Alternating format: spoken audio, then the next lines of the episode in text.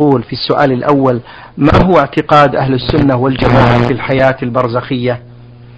الحمد لله رب العالمين وأصلي وأسلم على نبينا محمد خاتم النبيين وإمام المتقين وعلى آله وأصحابه ومن تبعهم بإحسان إلى يوم الدين.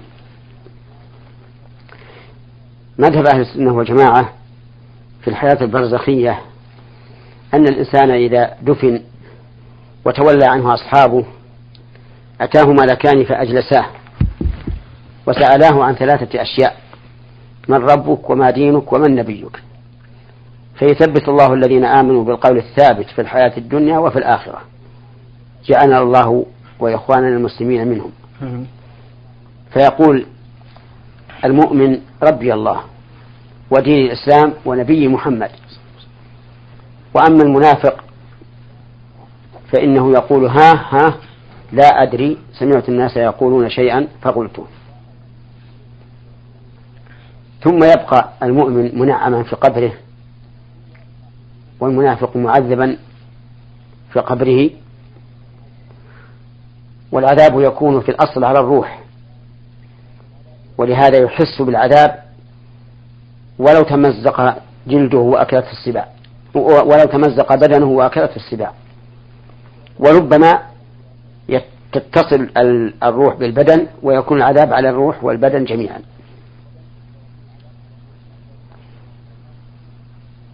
ومسائل الآخرة كلها أمور غيب. لا نطلع على شيء منها إلا عن طريق الوحي. ولهذا لا ينبغي لنا أن نتعمق في السؤال عنها. لأننا سنصل إلى باب مسدود. ولن نصل إلى شيء من التفاصيل إلا عن طريق الكتاب والسنة. وقد ثبت في الصحيحين عن عبد الله بن عباس رضي الله عنهما أن النبي صلى الله عليه وعلى آله وسلم مر بقبرين فقال إنهما لا يعذبان وما يعذبان في كبير. يعني أنهما لا يعذبان في أمر شاق عليهما بل هو أمر سهل. أما أحدهما فكان لا يستبرئ من البول وأما الآخر فكان يمشي بالنميمة يعني بنقل الكلام كلام الناس بعضهم ببعض ليفسد بينهم ويفرق بينهم. فقالوا لما صنعت هذا يا رسول الله؟ قال لعله يخفف عنهما ما لم ييبسا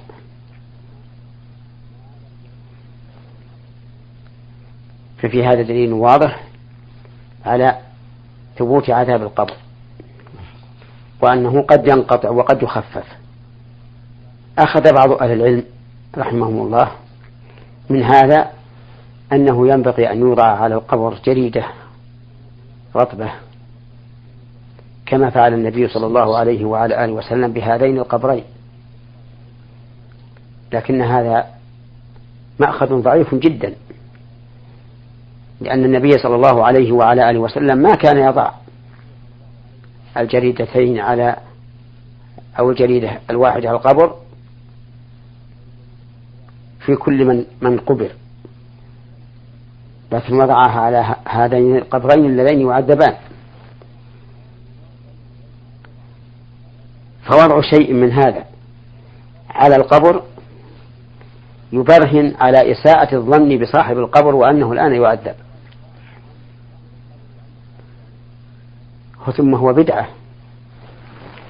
لأن النبي صلى الله عليه وسلم إذا فعل شيئا لسبب فإنه لا يقتضي أن يكون عاما في كل شيء. بل فيما ثبت فيه هذا السبب ثم هذا السبب ليس أمرا معلوما بحيث نعلم أن هذا الرجل يعذب في قبره فنضع عليه الجريدة. بل هو مجهول عذاب قبر. فلهذا ينهى أن يوضع على القبر شيء من الزهور أو شيء من الأغصان أو شيء من الجريد لأن ذلك كله من البدع ومتى قصد به التخفيف عن من العذاب عن هذا القبر صار إساءة ظن بصاحبه. نعم. أحسن الله إليكم فضيلة الشيخ. بعض الناس يسمي آه، مكة المكرمة ببلد الديانات السماوية. هل هذا التعبير صحيح؟ هذا تعبير باطل. لأن أنبياء بني إسرائيل الذين من جملتهم موسى وعيسى إنما كانوا في الشام وليسوا في مكة. لكن مكة بلد مبعث النبي صلى الله عليه وعلى آله وسلم والمدينة مهاجر النبي صلى الله عليه وعلى آله وسلم وفيها أسست الدولة الإسلامية وفيها أقيم علم الجهاد وفيها توطد الدين الإسلامي فمكة مبتدأ البعث والمدينة منتهى البعث. يعني منتهى الدين الذي بعث به النبي صلى الله عليه وسلم. بعث به النبي صلى الله عليه وسلم في مكة. نعم. أحسن الله إليكم وبارك فيكم فضيلة الشيخ. هذه هذه رسالة وصلت من مستمعة للبرنامج تقول ما حكم الشرع في نظركم فضيلة الشيخ في تركة من ذهب تخص ثلاث بنات؟ القيمة مبلغها تسعة آلاف ريال سعودي وحال عليها الحول هل على ذلك زكاة؟ وكم تساوي هذه الزكاة؟ علما بأنه تم الاحتفاظ بهذا الذهب ولم يلبس وسوف يلبس مستقبلا إن شاء الله. هذا الذهب فيه الزكاة. لأنها تقول البنات ثلاثة. نعم. وهذا يساوي تسعة آلاف. نعم. يعني أن ثلاثة آلاف لكل واحدة. وثلاثة آلاف فيها زكاة. فيزكى فيدفع ربع عشر القيمة يعني أنه يقوم هذا الذهب عند تمام الحول من موت المورث ثم يخرج ربع العشر ربع عشر القيمة. حتى وإن كان معدا لللبس لأن القول الراجح من أقوال العلماء أن الحلي المعد لللبس فيه الزكاة. نعم. أحسن الله إليكم شيخ. آه، آه، السائلة صاد العجمي تقول فضيلة الشيخ هل يوجد ما يسمى بدعاء الغائب بمعنى أن يغيب عنك شخص ولا تسمع عنه شيء فتقول هذا الدعاء فيأتيك عنه الخبر ولو في الرؤيا؟ لا أعلم شيئا من هذا. ولكن من غاب عنه شيء فليدعو الله سبحانه وتعالى أن يرده عليه. مثل أن يقول اللهم ارد علي غائبي أو كلمة بمعناها. أما شيء مأثور فلا أعلم عنه. نعم. هل يجوز أثناء الصلاة تقول السائلة هل يجوز أثناء الصلاة أن ندعو بالأمور الدنيوية كطلب الزوج الصالح؟ وهل يجوز أن ندعو بهذا الدعاء اللهم يا جامع الناس يوم القيامة اجمع شملي مع فلان كزوج لي. لا بأس أن يدعو الإنسان بما أحب في حال الصلاة. لأن النبي صلى الله عليه وعلى آله وسلم قال ألا وإني نهيت أن أقرأ القرآن راكعا أو ساجدا. فأما الركوع فعظموا فيه الرب وأما السجود فاجتهدوا في الدعاء فقنن أن يستجاب لكم. وأطلق النبي صلى الله عليه وسلم الدعاء. لم يقيده بشيء معين. وثبت عنه صلى الله عليه وعلى آله وسلم في في التشهد أن الإنسان إذا فرغ من التشهد يدعو بما أحب بما شاء من خيري الدنيا والآخرة. يدعو الله تعالى بأن ييسر له بيتا فسيحا جديدا أو ييسر الله له زوجة صالحة أو ييسر الله لها زوجا صالحا أو ييسر له مركوبا جميلا مريحا وما أشبه ذلك. المهم أن الدعاء عبادة حتى في أمور الدنيا. نعم. أحسن الله إليكم وبارك فيكم. غيلان من اليمن من صنعاء له مجموعة من الأسئلة. يقول في السؤال الأول هل سجود التلاوة أثناء الصلاة يكون بالتكبير أم لا؟ وكيف يكون ذلك عندما يكون الفرد إماما في مسجد؟ سجود التلاوة إذا كان في الصلاة وجب أن يكبر له إذا سجد ويكبر له إذا قام لأنه داخل في ضمن الصلاة. والناقلون لصفة صلاة النبي صلى الله عليه وعلى آله وسلم يذكرون أنه يكبر كل ما خفض وكل ما رفع ومن جملة خفضه ورفعه سجود التلاوة فإنه كان صلى الله عليه وعلى آله وسلم يقرأ الآية فيها السجدة في الصلاة فيسجد. أما إذا كان السجود خارج الصلاة فإنه يكبر إذا سجد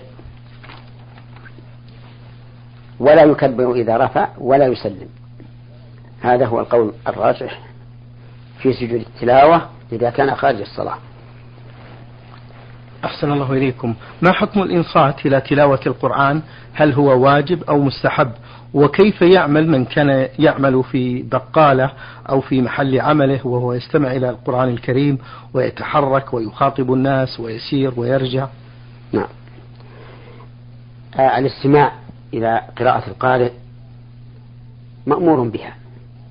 إذا كان المستمع تابعا لهذا القارئ كالمأموم خلف الإمام الذي يصلي صلاة جهرية. ولهذا قال الإمام أحمد في قوله تعالى وإذا قرئ القرآن فاستمعوا له وأنصتوا لعلكم ترحمون قال أجمعوا أن هذا في الصلاة وقد جاء الحديث عن النبي صلى الله عليه وعلى آله وسلم إنما جعل الإمام ليؤتم به وفيه وإذا قرأ فأنصتوا. أما الذي يقرأ إلى جنبك فلا يلزمك أن تستمع إليه. بل لك أن تقرأ وحدك وأن تذكر الله وحدك وأن تراجع ما, بيد ما بين يديك من الكتب ولو كان القارئ إلى جنبك. لأنك لا تريد لا تريد الاستماع له وأما ما يصنعه بعض الناس من وضع مسجل في الدكان يقرأ القرآن وضجيج الأصوات في هذا الدكان وربما يكون اللغو والكلام المحرم فلا أرى هذا. أخشى أن يكون هذا من إهانة القرآن. ويغني عن هذا أن يسجل حكما مأثورة. ثم يستمع إليها. لأن القرآن أشرف وأعظم من أن يجعل في مثل هذا المكان الذي يكثر به اللغو والكلام الباطل.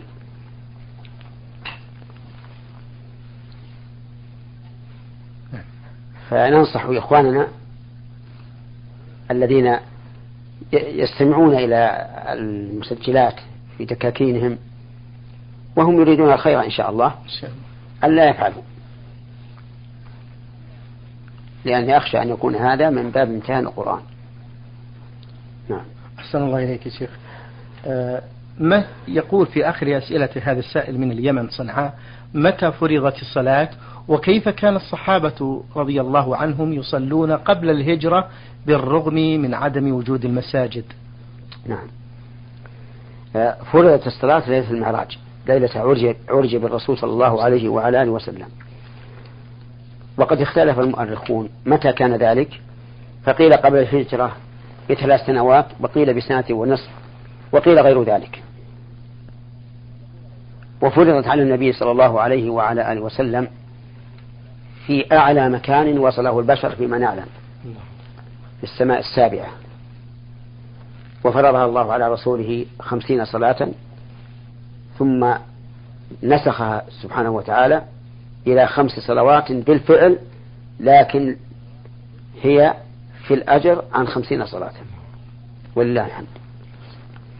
أما كيف كان الناس الصحابة يصلون وليس في مساجد قبل الهجرة؟ فهذا غلط. لأنه في مساجد فيه أبو المساجد وأم المساجد وهو المسجد الحرام الذي يأمه المسلمون ويصلون فيه. نعم. أحسن الله إليكم شيخ. السائل طه محمد من محافظة إب يقول امرأة نذرت بقراءة مصحف إذا شفى الله مريضها وهي عامية لا تستطيع القراءة فأعطت قيم المسجد مبلغا من المال على أن يقرأ لها إيفاء بنذرها. فما حكم أخذ هذا المال؟ وهذا النذر ونرجو الدليل إن وجد وجزاكم الله خيرا. حكم النذر مكروه أو محرم؟ حكم النذر مكروه أو محرم؟ لأن النبي صلى الله عليه وعلى آله وسلم نهى عنه وأخبر أنه لا يأتي بخير وإنما يستخرج به من البخيل. وأخبر صلى الله عليه وسلم أنه لا يرد قضاء وأن ما أراده الله فسيكون سواء بنذر أو بغير نذر. وذلك أي الحكمة من النهي عنه أنه إلزام للنفس بما لا يلزمها. وأن الإنسان ربما يعجز عن تنفيذه وربما يتكاسل عن تنفيذه. وإذا تكاسل عن تنفيذه فهو الخطر العظيم. قال الله تعالى ومنهم من عاهد الله لئن آتانا من فضله لنصدقن ولنكونن من الصالحين فلما آتاهم من فضله بخلوا به وتولوا وهم معرضون فأعقبهم نفاقا في قلوبهم إلى يوم يلقونه بما أخلفوا الله ما وعدوه وبما كانوا يكذبون. فالنظر خطير. وكم من إنسان نذر. ثم جاء يتضجر. يود الخلاص ولا خلاص. هذه المرأة التي نذرت أن تقرأ المصحف. ولكنها عاجزة الآن. يسقط عنها النذر لعجزها عنه وعليها كفارة يمين تطعم عشرة مساكين لكل مسكين كيلو من الرز. كيلو من الرز ويكون معه ما يؤدمه من لحم دجاج أو غنم أو معز أو غيرها. وأما كونها تستأجر من يقرأه لها فلا, فلا وجه له نعم. حفظكم الله. الناذر شيخ لو قرن ذلك بالمشيئة قال نذرت لله إن شاء الله. إذا نذره بالمشيئة فلا حنث عليه. نعم. فإن شاء وفى وإن شاء لم يوفى. طيب. نعم. أحسن الله إليكم وبارك فيكم فضيلة الشيخ. في سؤال هذا السائل يقول هناك البعض من الشباب يحبون الاعتكاف في العشر الأواخر من رمضان فيذهبون إلى جامع معين بحجة أن الجامع أو أن الجمع فيه كثير وأن مقصدهم آه، أن يزيدوا من إيمانهم رغم أن المساجد الموجودة في القرية كثيرة. فهل هذا الذهاب يعد من شد الرحال؟ أفيدونا وجزاكم الله خيرا. لا يعد من شد الرحال ما دام المسجد في في البلد. شد الرحال معناه أن الإنسان يسافر من بلد إلى آخر من أجل المسجد. نعم فليس عليهم بأس إذا اختاروا في البلد مسجدا يجتمعون فيه. له مزية بكثرة الجمع أو بحسن قراءة الإمام أو ما أشبه ذلك. نعم. أحسن الله إليكم. آه هذا السائل آه أبو عبد الله يقول بعض الناس يتكلم في الآخرين ويحسدهم على ما آتاهم الله من فضله فما توجيهكم لهؤلاء؟ توجيهنا لهؤلاء أن يتقوا الله عز وجل وأن يحذروا الحسد. فإن الحسد يأكل الحسنات كما تأكل النار الحطب. والحسد لا يزيد الحاسد إلا هما وغما. لأنه كلما تجددت نعمة الله كلما تجددت نعمة الله على المحسود اشتعلت نار الحسد في قلبه. واستحسر. وعجز عن أن يحاول أن يكون مثل هذا المحسود. ثم إن الحسد اعتراض على قضاء الله وقدره. لأنه كره ما أنعم الله به على غيره. ثم إن الحسد عدوان على على الآخرين على المحسودين. لأن الغالب أن الحاسد يسعى لكتم النعمة عن المحسود وإخفائها وغيبة المحسود. والنيل من عرضه ثم إن الحسد من أخلاق اليهود. قال الله تعالى ود كثير من أهل الكتاب لو يردونكم من بعد إيمانكم كفارا حسدا من عند أنفسهم. وقال الله تعالى أم يحسدون الناس على ما آتاهم الله من فضله؟ فقد آتينا آل إبراهيم الكتاب والحكمة وآتيناهم ملكا عظيما. وقال الله تعالى ولا تتمنوا ما فضل الله به بعضكم على بعض للرجال نصيب مما اكتسبوا وللنساء نصيب مما اكتسبنا واسألوا الله من فضله. وقال النبي صلى الله عليه وسلم لا تحاسدوا. أي لا يحسد بعضكم بعضا. فالحسد خلق ذميم رذيل لا يحصل إلا من ضعف نفس وسوء ظن بالله عز وجل وحقد على المسلمين. آه، يقول السائل بعض النساء يتضجرن من ذكر التعدد في المجالس بل وتتغير تصرفاتهن عند ذكر التعدد. فما نصيحتكم لهؤلاء فما نصيحتكم آه، لهؤلاء النساء؟ آه، تعني بالتعدد تعدد الزوجات. والمرأة بطبيعتها تكره التعدد ويحدث لها من الغيرة ما يصل إلى حد الجنون تقريبا. نعم. وهي غير ملومة بذلك لأن هذه طبيعة المرأة لكن المرأة العاقلة لا تغلب جانب العاطفة والغيرة على جانب الحكمة والشريعة.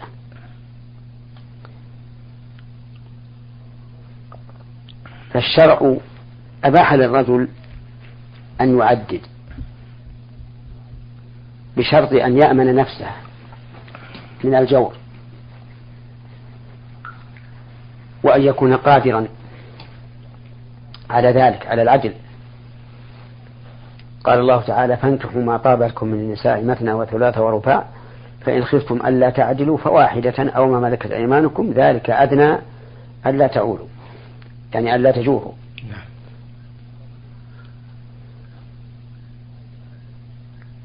فأوجب الله الاقتصار على الواحدة إذا خاف الإنسان ألا يعدل. والمرأة لا شك أنها إذا سمعت أن زوجها يريد أن يتزوج تتغير على زوجها. ولكن ينبغي لها أن توطد أن توطد نفسها وتطمئنها وتعلم أن هذا النفور والغيرة التي حصلت ستزول. إذا إذا حصل الزواج كما هو مجرد. لكن على الزوج أن يتقي الله عز وجل في إقامة العدل بين الزوجة الأولى والثانية. لأن بعض الأزواج إذا رغب في الثانية أجنف عن الأولى. ونسي ما كانت ما ما كان ما كان بينهما من الحياة السعيدة قبل ذلك. فيميل إلى الثانية أكثر. ومن كان كذلك فليستعد لهذه العقوبة التي ذكرها النبي صلى الله عليه وعلى وسلم؟ من كانت له امرأتان فمال إلى إحداهما جاء يوم القيامة وشقه مائل والعياذ بالله. يشهده العالم كلهم.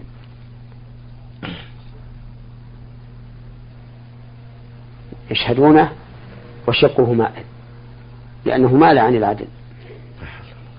فجوزي بمثل ذنبه نسأل الله العافية. نعم. شيخ العدل في النفقة في المبيت في العدل في كل ما يمكن. في كل كل ما يمكن العدل فيه. في النفقة في المبيت حتى في الجماع إذا كان قادرا. نعم. أحسن الله إليكم وبارك فيكم. في آخر أسئلة هذا السائل يقول يتهاون البعض في أداء الزكاة وربما لا يوديها في وقتها. ماذا عن هذا الموضوع؟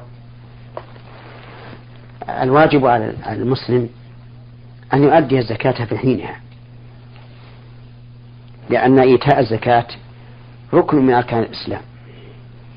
وقد وعد وقد ورد الوعيد الشديد على من تهاون بها.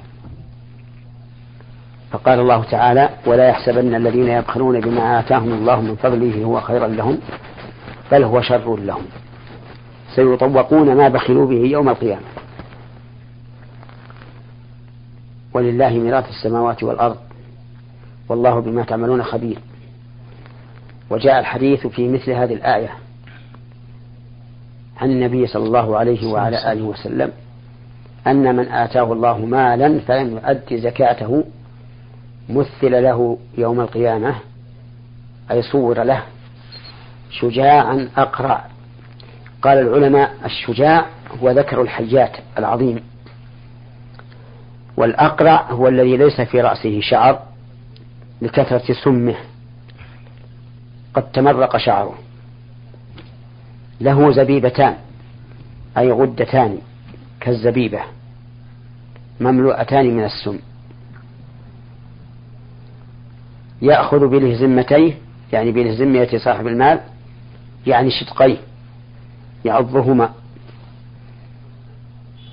يقول أنا مالك أنا كنزك. وقال الله تبارك وتعالى والذين يكنزون الذهب والفضة يعني لا يؤدون زكاتها ولا ينفقونها في سبيل الله فبشرهم بعذاب أليم. يوم يحمى عليها في نار جهنم فتكوى بها جباههم وجنوبهم وظهورهم هذا ما كنزتم لأنفسكم فذوقوا ما كنتم تكنزون. أعوذ بالله. شكر الله لكم من فضيلة الشيخ وبارك الله فيكم وفي علمكم ونفع بكم المسلمين. أيها الإخوة المستمعون الكرام أجاب على أسئلتكم فضيلة الشيخ محمد بن صالح بن عثيمين الأستاذ في كلية الشريعة وأصول الدين في القصيم وخطيب وإمام الجامع الكبير في مدينة عنيزة.